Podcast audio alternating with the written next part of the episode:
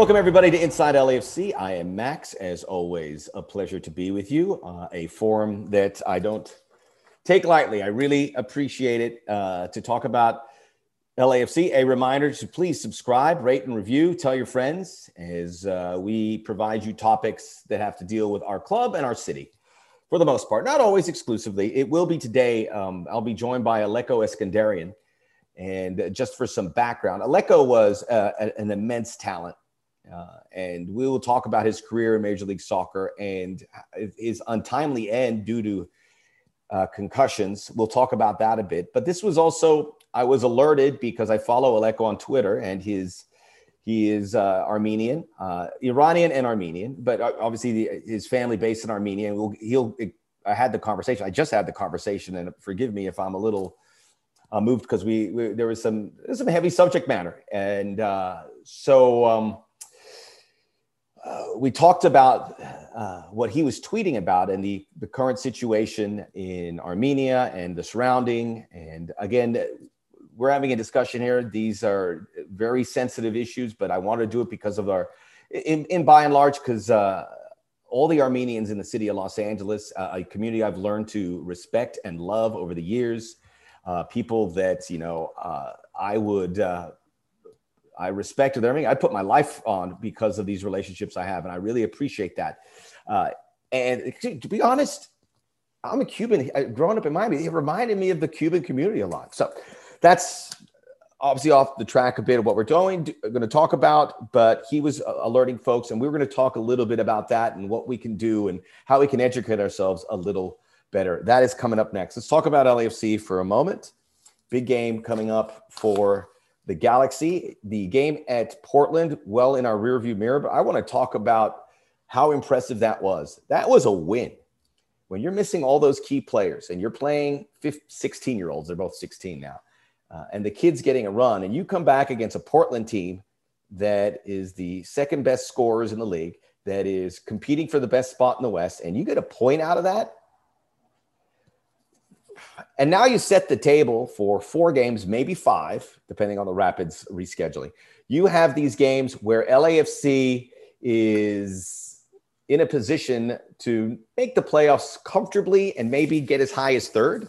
I think you, they really got to aim for fourth, and I think they'll get fourth. And fourth is good business. You know the way this season was going, and getting fourth or possibly third depends on what happens this weekend at home against the Galaxy. Early start games on ABC at twelve thirty just to put a bow on what the academy has done, and now all the players are coming back.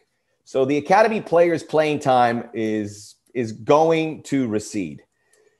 But for Christian Torres to get that goal is uh, a historic moment, and for so many people, because before LAFC kicked a ball, there were people building this club. And the first thing they did was the academy. And guys like Erik Dueñas were here when they were 11 years old, even younger. I, beginning that first academy and building towards it. So I was here when the team started in 2018, but these are guys in 2016, 17 that have seen this development.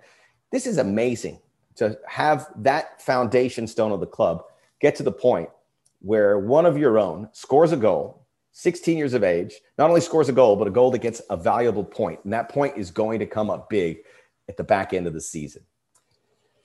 Also, good to see all the internationals coming back. I thought they had a great experience, and I think it's going to show on the field. I also want to wrap up. One of the things I love about Major League Soccer is the 22 under 22.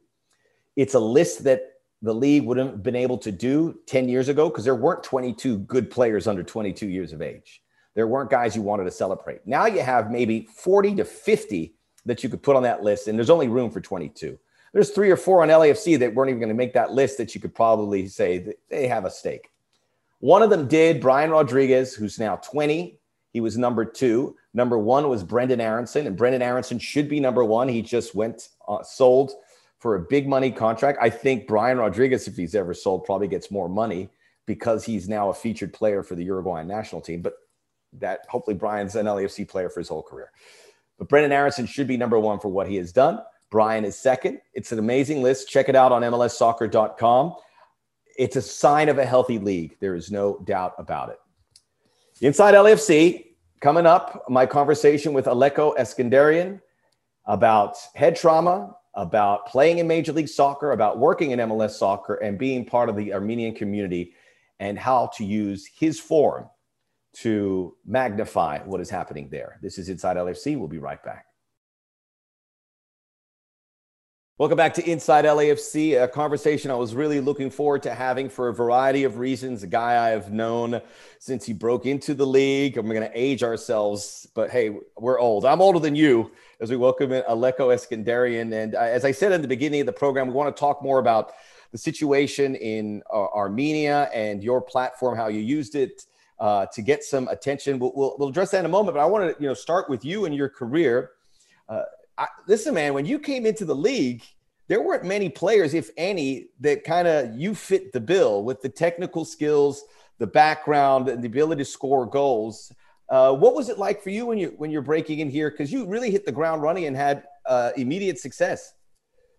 Yeah, um, I mean, I I'd like to think I was you know preparing for it my whole life. You know, since I was a kid, dreaming about being on that stage. Obviously, uh, all credit has to go to to my father who um, was my hero growing up, and and um, obviously he reached the pinnacle of, of any soccer career with playing in a World Cup and making a World All Star team and all that stuff. So, um, yeah, I, I, dreamed about it since you know the day I was born of of uh, playing in front of crowds and stadiums and and uh, playing professionally. So it was very much a, a dream come true, but uh, I definitely had a lot of obstacles and bumps in the road on, on the way. So um, even when I first got into MLS, my rookie year was was pretty difficult. I played a bunch, but I wasn't a regular starter, and um, I was really hard on myself. And so my second year, I really uh, kind of went, you know, um, I, I, put I put my foot on the gas pedal and and uh, said, you know, there's no turning back now, and it, it worked out for me. Now you created a lot of good memories. Your dad was uh, with the Iranian national team, correct? Correct. Correct. And which World Cup was it? 78, 1978 in Argentina. And they have a nice pedigree. It was like 78. You know, I, I kind of educated myself on the Iranian team. I remember that Ali Daei came in, the, was it the 90s, and he was scoring goals. And then obviously they were in the group with USA in 98, and they were, is it what, 2000? Were they the last World Cup? I can't, I can't retain this information. Uh, yeah, they were. Or, or it was, or yeah, oh, that's right. Queiroz, Queiroz coached them. They almost won the group when they had that last goal. Who could forget that? Right. That's incredible. And you as a player, uh, I mean, you were a, an attacking guy. You were a guy who could use both feet and score goals. How would you also went to the University of Virginia? You know, college soccer's changed a bit, but back then that was if you were a good player in the states, you went to college. You went to the University of Virginia.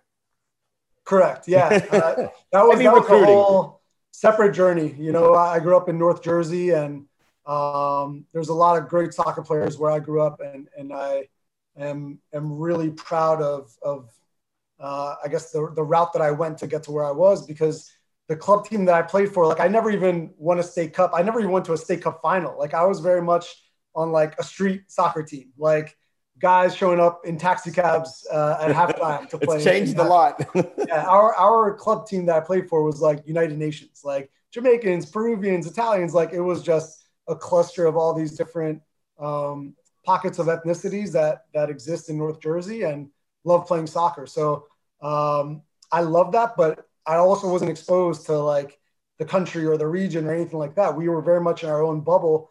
So for me to even make a youth national team or to get a scholarship at Virginia was like, oh, I don't know if I'm if I'm worthy of that or if, or if I'm ready for that. Uh, so there was like a whole process to kind of get through to be exposed to it and then be like, okay, wait a minute, I think I could hang and kind of make a mark. So my, my career trajectory was always very interesting with kind of struggling or failing at first and then getting the confidence to then uh, work my way through and take over.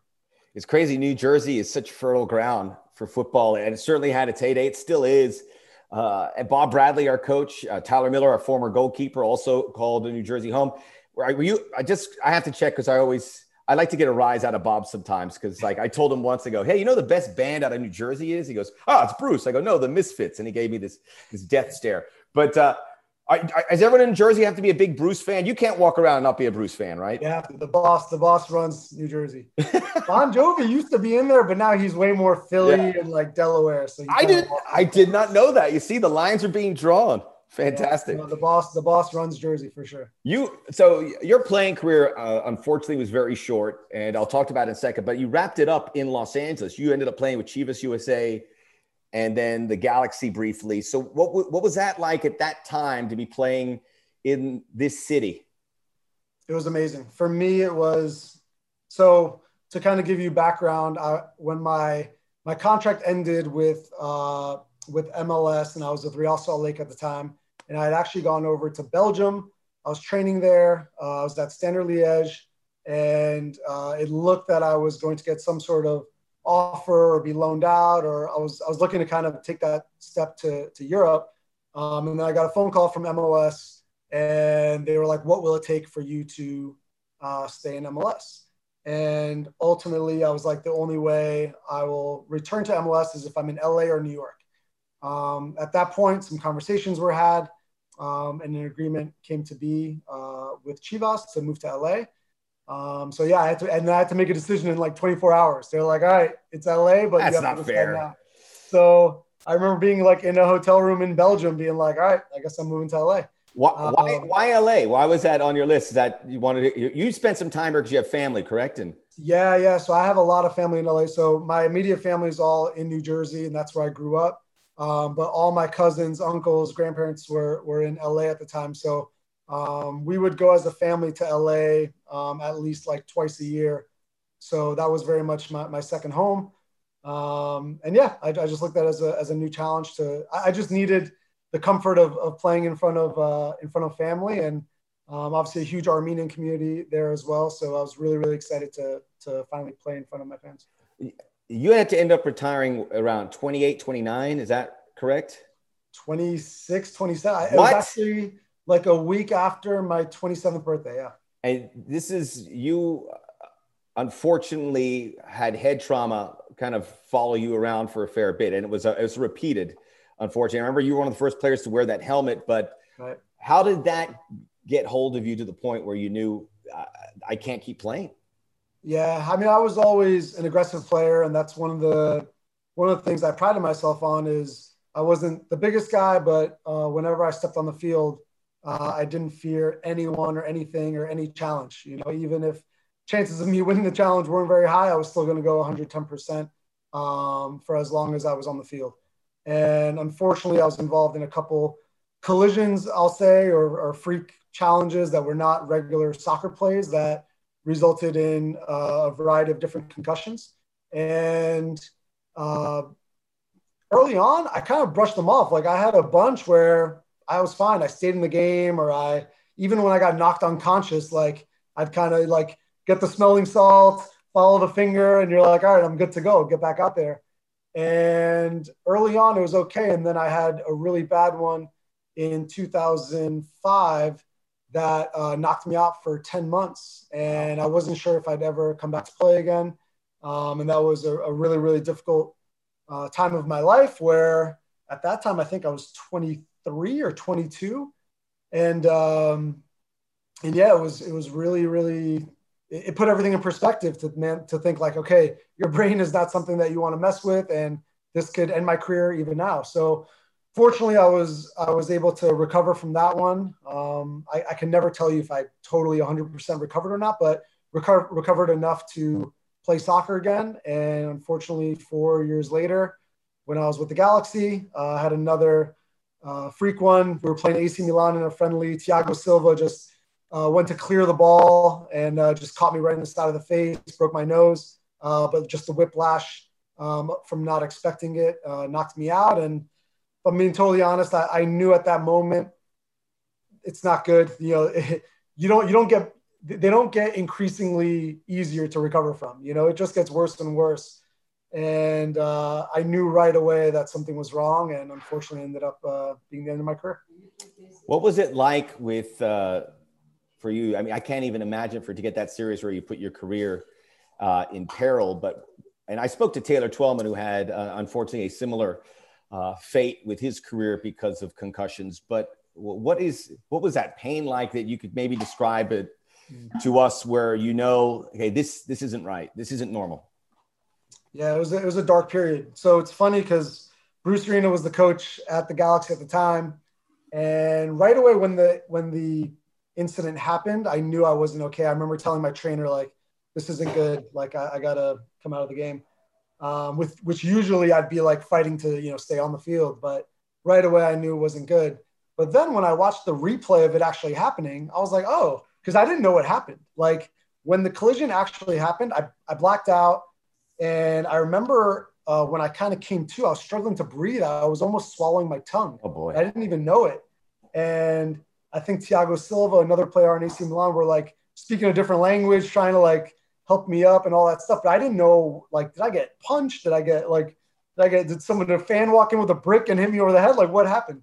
So when I finally saw the replay, I was like, oh, I just took a ball to the face. Like that's happened hundreds of times. Like I'm gonna be good. And I remember telling Bruce at the time, like, don't put me on the season season ending injury list. Like, I will beat this. I'll, I'll come back. And so I was kind of doing all these like different exercises, working to to try to recover.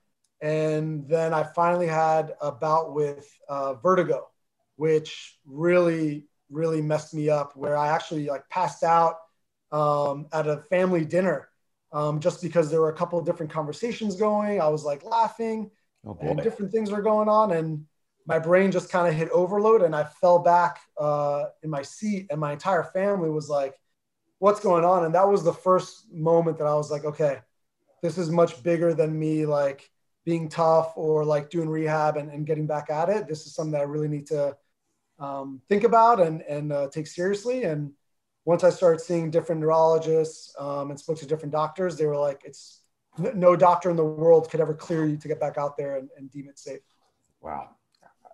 Are we doing enough to, com- are we doing enough to be pre- precautionary with all of that? I mean, this is obviously a new, this is coming, the new data is coming up where we see this more often and there are ways to prevent it, but you know, and I with soccer and people forget a lot of people are using their heads. It's it really is one of the most violent sports. I played rugby. I played. I watch football, and people go, "This is violent," or boxing. I go, "Soccer has those moments." Co- correct me if I'm wrong, because you're you're you're putting your head in a lot of places. Are we doing enough in a preventive way?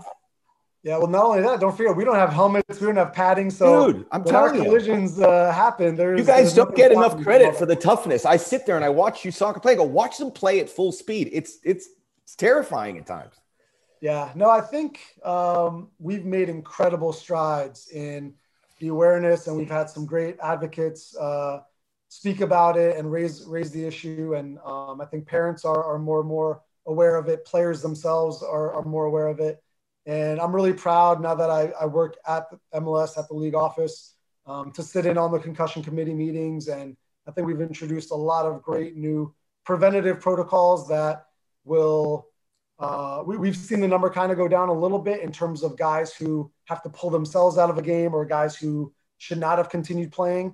Um, I think we're we, we take it very very seriously, and the new measures that have been put in to evaluate and diagnose have come a long way from when I was playing. So I'm at least proud of that. You still, eh, does it still flare up? Or there's moments where you, it's something you're gonna have to deal with moving forward, correct? Correct, correct. Okay. Yeah, it's, I've improved. I it took a while. Um, I, I, for about two years, I was in a really dark place. I couldn't do anything.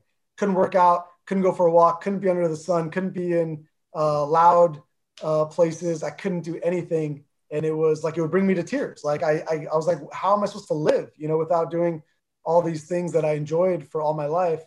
Um, but gradually, you just have to be your own doctor and just take baby steps, baby steps. And uh, fortunately, I was able to make incremental improvements where now I am able to kind of go for a run or, or do different things and stay within myself. But I have a limit, and yeah, uh, my brain is very quick to remind me when I surpass those limits. Uh, so I just have to kind of stay within myself and, and be smart. And you said you're with MLS and you're with player development and player relations. How are, how is that? Because we deal with players here, and we know it's it's it's got its challenges, but it's a it's a big job. And I, I obviously I'm glad that you'll be able to do it. But how's that been for you so far? It's been great uh, for me when I when my playing career ended and I was looking to uh, reinvent myself and figure out you know what, what do I have to offer to uh, this world or, or or to soccer. Uh, that was one of the things that I that I really uh, had a passion for of just being able to make our league grow, helping uh, future players, helping uh, the entire landscape of, of, our country from grassroots youth soccer uh, all the way up through uh, college and to the pro ranks. So that's something that I've really taken pride in and being a part of and introducing my ideas and, and hopefully helping the sport in this country improve. Oh, we're, we're lucky to have you, my friend. And I uh, look forward to you putting your stamp on that job in the years ahead because I know you're still you're still early, still in diapers in your executive, as I like to say. Okay, let's Armenia. And I'm going to tell you about my perspective. Uh, I grew up in Miami. I didn't know where Armenia was. When I moved to LA, I saw the flags. I didn't know that was the Armenian flag. So it's a, obviously a small country. They're Central Europe, and I uh, I began have you know I'd have a dentist who was Armenian. I have a neighbor, and I realized this community was incredible, an incredible community that has has really taken a, a championship role in building Los Angeles, and you feel it everywhere. Doctors, lawyers, scientists, uh, leaders on the civic side, you name it. So I've grown to I've grown to really admire that community, and I kick myself because I haven't really learned about Armenians, and I wanted to maybe talk a little to you about that to help because I'm still a blank slate. And I will say I have a lot of Turkish friends, and I think the world of that community here in the United States, and I haven't talked to them about it. This, I, I wanted to get you on the pod because I saw your tweets and you're trying to get attention for this. You're, you're challenging politicians and you want people's attention. So uh, this is a platform and I want to leave it. Uh, I, I wanted to come to you because I know you're very level with all of this, but being vocal on social media, what does this mean to you? And now spending time with your Armenian family in Los Angeles and, and obviously in New Jersey. What why is this so important to be championing this now? Yeah. Um, first of all, it's important to say that this isn't something that we just started now. Right, right. Uh, this is uh, you know, for every Armenian that that is born, um, you you quickly learn about your history. And our history very much defines our identity. And one of the most important parts of our history that uh, continues to go unnoticed is the Armenian genocide of, of 1915. And this is something that I encourage all people to do their own research about, to read history books, to uh, listen to historians, watch documentaries. This is like, it's, it's, it should not be controversial. It is fact, it's black and white. However, uh, with the way things work in the world through, call it government policies or corruption, whatever you want to call it, somehow this has been a, a topic that has been denied by the Turkish government, that it never happened. Um, obviously, being unbiased, I can say I understand why they would want to deny that, right? No, no country or government wants to be associated with atrocities of, of that measure. Um, and nobody wants to be uh, compared to like Nazi Holocaust days. With that said, the fact remains that the Armenian genocide actually provided Hitler with the blueprint to the Holocaust. And that's documented. That's like he cited it in his speeches, right? So these aren't things that should be controversial, but because of different allies and and and um, you know call it almost like business interactions between different countries, this has been taboo to talk about. Mm-hmm. And uh, there's documentation about the amount of money that is that is passed along to remove this from history books or to forbid certain countries from acknowledging it. As an Armenian, that I can't I can't properly express to you how hurtful that is because um, we mentioned earlier that my dad played for Iran in the World Cup, and the fact of the matter is, millions of Armenians, as a result of that Armenian genocide, had their families and their homes broken. They were all dispersed, they were orphaned. Um, many people, when you look at their family tree, there are gaps because of the Armenian genocide where it's like we don't know what happened to this person or that person and where they ended up. It's it's not a, a happy story. Like it's we're talking about um, pillaging and raping and and uh, slavery. Like it, it's really really ugly stuff. And um, as a result, a lot of Armenians were forced to uh, dispersed to neighboring countries. So, so it's common now that anytime I meet an Armenian, the first question is, what kind of Armenian are you? Are you mm. Armenian from Armenia? Are you Armenian from Lebanon? Are you Armenian from Iran? Are you Armenian from Turkey? Like, because everyone kind of has their own story of where their family ended up. And it's actually rare to meet an Armenian from Armenia because so many uh, were forced to flee.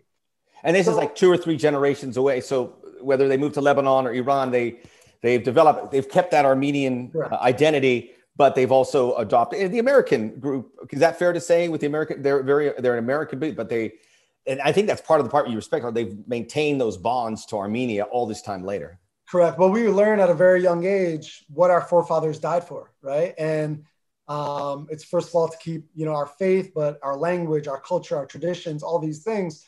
And for us, it's really important that they did not die in vain. You know that we always keep that alive. And um, for me, it was you know it's interesting because Armenian was actually my first language. When my dad moved over here to play for the New York Cosmos, he didn't speak any English. My mom didn't speak any English. Um, and by the way, both my mom and my dad are Armenians who grew up in Iran, and they like met at like the athletic club, which was like all Armenians in mm. in Tehran. Um, so you're you're very much uh, I don't even want to say encouraged, like it's your responsibility for you to learn about your language, the culture, and, and the history and the traditions, and to keep that alive. And so, um, for me, growing up, Armenian was my first language. Uh, we we um, very much uh, kept all those customs and traditions alive. I went to an Armenian school growing up, which was like the only one in New Jersey, where I only had like eight kids in my grade. So it was like very much a different uh, type of childhood. And I actually I spoke English with an accent. Like it was very much people would think like like all I hear now is Jersey. yeah, yeah. I've I've assimilated uh, somehow. I don't think I had a choice in Jersey, but it's funny that when I was growing up, people with my name and everything, the first question was like, "You're not from here. Like, where are you from?" Even though I was like, "I'm born in New Jersey," it was like, "There's no way." But my whole life, I've been used to telling people, you know, like Aleko, what kind of name is that, or where are you from, to tell them the Armenian story and just kind of educate. So this has been something that my whole life I've been used to doing, and I take pride in. And now, unfortunately, with uh, the recent current events, it's uh, it's now blown up on, on a national scale where our uh, our existence is, is once again at risk. Uh, the rhetoric from the other side, I'll call it, has been really, really troubling. And for for me and every Armenian, we have an oath, right, of like 1915 yeah. never again. Like we will never allow uh, those atrocities to ever happen. And now we're seeing a little uh, a little flashes of, of a reminder of what happened in 1915 happening again now in 2020 and we're doing everything we can to prevent that from happening. As I told you at the beginning, when I moved here, I didn't know anything about Armenia. I didn't have an Armenian friends, uh, and maybe this I think says a lot about that community. I have multiple, and I follow them on Instagram, and I see them posting, and it's I obviously got the attention from you. And you know, it's one thing about one thing on a side note about Armenians is I've discovered if if a last name ends I A N, it's a good shot they're Armenian. So are they three or four, and they, all their last names end with those letters. Uh, and it's very it, it, says a lot about the community that that's so powerful that you you can identify with a name place. I don't want to get off topic but i, I have seen the photos and, and, and even with, and the tweets and with you I, I realize it's it's there's these relief efforts that are very important. So how is why is it so important for you to have that platform? Because i saw you you obviously want to get attention to the situation but there's also another layer of look we we there the folks there need help and i've seen you take that that role and get some support on social media. Just in the immediate point just the immediate point of uh, of assisting folks getting them uh, food and whatever they need. Uh, how is that is that the approach you're taking by and large as well? It's difficult. Um, right now for all armenians we're doing everything we can but if i'm being totally honest none of it seems like it's enough. And unfortunately there are certain barriers that uh, armenia faces geograph- geographically where it is um, there's like even avenues for aid to come into Armenia is being blocked, which which is extremely extremely frustrating. So at, at this point, yes, donating is the number one avenue to helping the people on the ground, whether it's um, get, getting the military uh, food and and resources that they need to continue fighting, whether it's helping the people who've had their homes and schools and buildings blown up to repair um, or even those that have had to flee and disperse back to um, different lands to uh, be able to start a new life. So we're very much the, the entire Armenian diaspora is doing all we can to help contribute to that. But as an Armenian American, we also want to ask our government the, the right questions and ask, you know, why are we selling weapons to Azerbaijan and Turkey that are being used against Armenians? Why do we have certain policies in place uh, with nations that uh, support terrorists who actually hurt our country? So these are all questions that are just being asked. And um, I think we, for me especially, I just want to help educate and have people look into it to ask their own questions, to formulate your own opinions. I don't want anyone to just listen to me and say, oh, if Aleko said it, then it has to be 100% true. Like, do your own research, look into it, understand why why are there billions of dollars being spent for lobbyists in DC and PR firms to kind of twist messages? Why is that even a need, right? And when you kind of follow that paper trail of money, it becomes very clear uh, which which side has kind of dirt or guilt on their side and which side is the innocent victim. So that's what we're trying to bring um, to a head right now. Um, and we've seen some great results already with PR firms and lobbyist groups that are now backing out of their, their deals um, with Azerbaijan and Turkey. And to me, it's not like that's not something to celebrate. It should have never happened in the first place. That doesn't bring back the the uh, innocent people that have died, or that doesn't uh, change what happened with the genocide. These are just things that, um, unfortunately, we learn just how the work world works and how business works, and how if you don't speak up about it, it gets pushed under a rug and you never hear about it. And for us, the time has come where enough is enough, and we have to be heard. And I think that's a wonderful thing to say is do your own homework. Uh, and it, because we, again, this was, this was a, I wanted to do this, Paul, but it was, I wanted to give, I, I impossible not to give everyone their say. And maybe in the best case was to have you and somebody from a professor somewhere to talk about it in depth. But I want to have that conversation with you, and I think we should encourage people to do that that homework on their own. And I, I think with you know hearing it from you and the you mentioned the diaspora of the Armenians here, and they're the they're obviously talking about it. But does it feel like this is something you said sweep on the rug that's not being it's there's not being conversed about in other circles enough? I mean, we saw at the beginning of this conflict, the media wasn't even covering it. Like you would have. I can't tell you how many messages I got from people who saying, keep posting about it because I would have no way of knowing about it otherwise. And that was another interesting paper trail to, to follow. Like, why are they not talking about it? And then you see all the money that's being pumped into the media from uh, putting out this message. So, you know, one thing that's been really troubling is when you look back at these um, horrific instances like the Holocaust, like the genocide, one of the first things they talk about, you know, these like dictators that that committed these atrocities, is the only way you do it is by controlling the message. And that's what is so frustrating for me to see that in 2020, the fact that they have been able to somewhat be effective in doing that is one that I think we have all taken very personally. And we are absolutely not going to stop until everyone understands the truth behind what's going on. Because it's, to your point, it's difficult, right? If you don't know much about it, and now you're hearing me say one thing, you're hearing the other side say a different thing, it, it can be confusing and convoluted. And you're like, I don't know. I don't want to pick sides. I don't know what's going on. But when you do when you do the research and you dig a little bit deeper, it becomes very very clear what's going on. And I'll even cite, you know, I'm I'm an Armenian, obviously, so um, you know where my loyalties stand. But I look at guys like Enes Kanter, who's a Turkish uh, citizen or very vocal, yeah, who plays in the NBA, who has been very outspoken about his own country's government. And for me, it's really important for people to understand that I have nothing against Turkish people or Azerbaijani people. It's the government, it's these dictators that, that are committing these atrocities.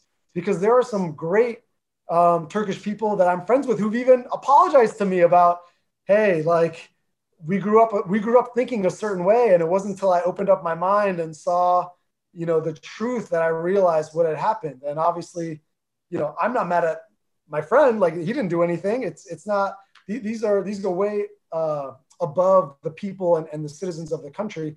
And in many ways, the citizens of that of that country are almost prisoners. Like they can't speak out against it or say anything. So when mum is the word, that's when all the dirt gets done.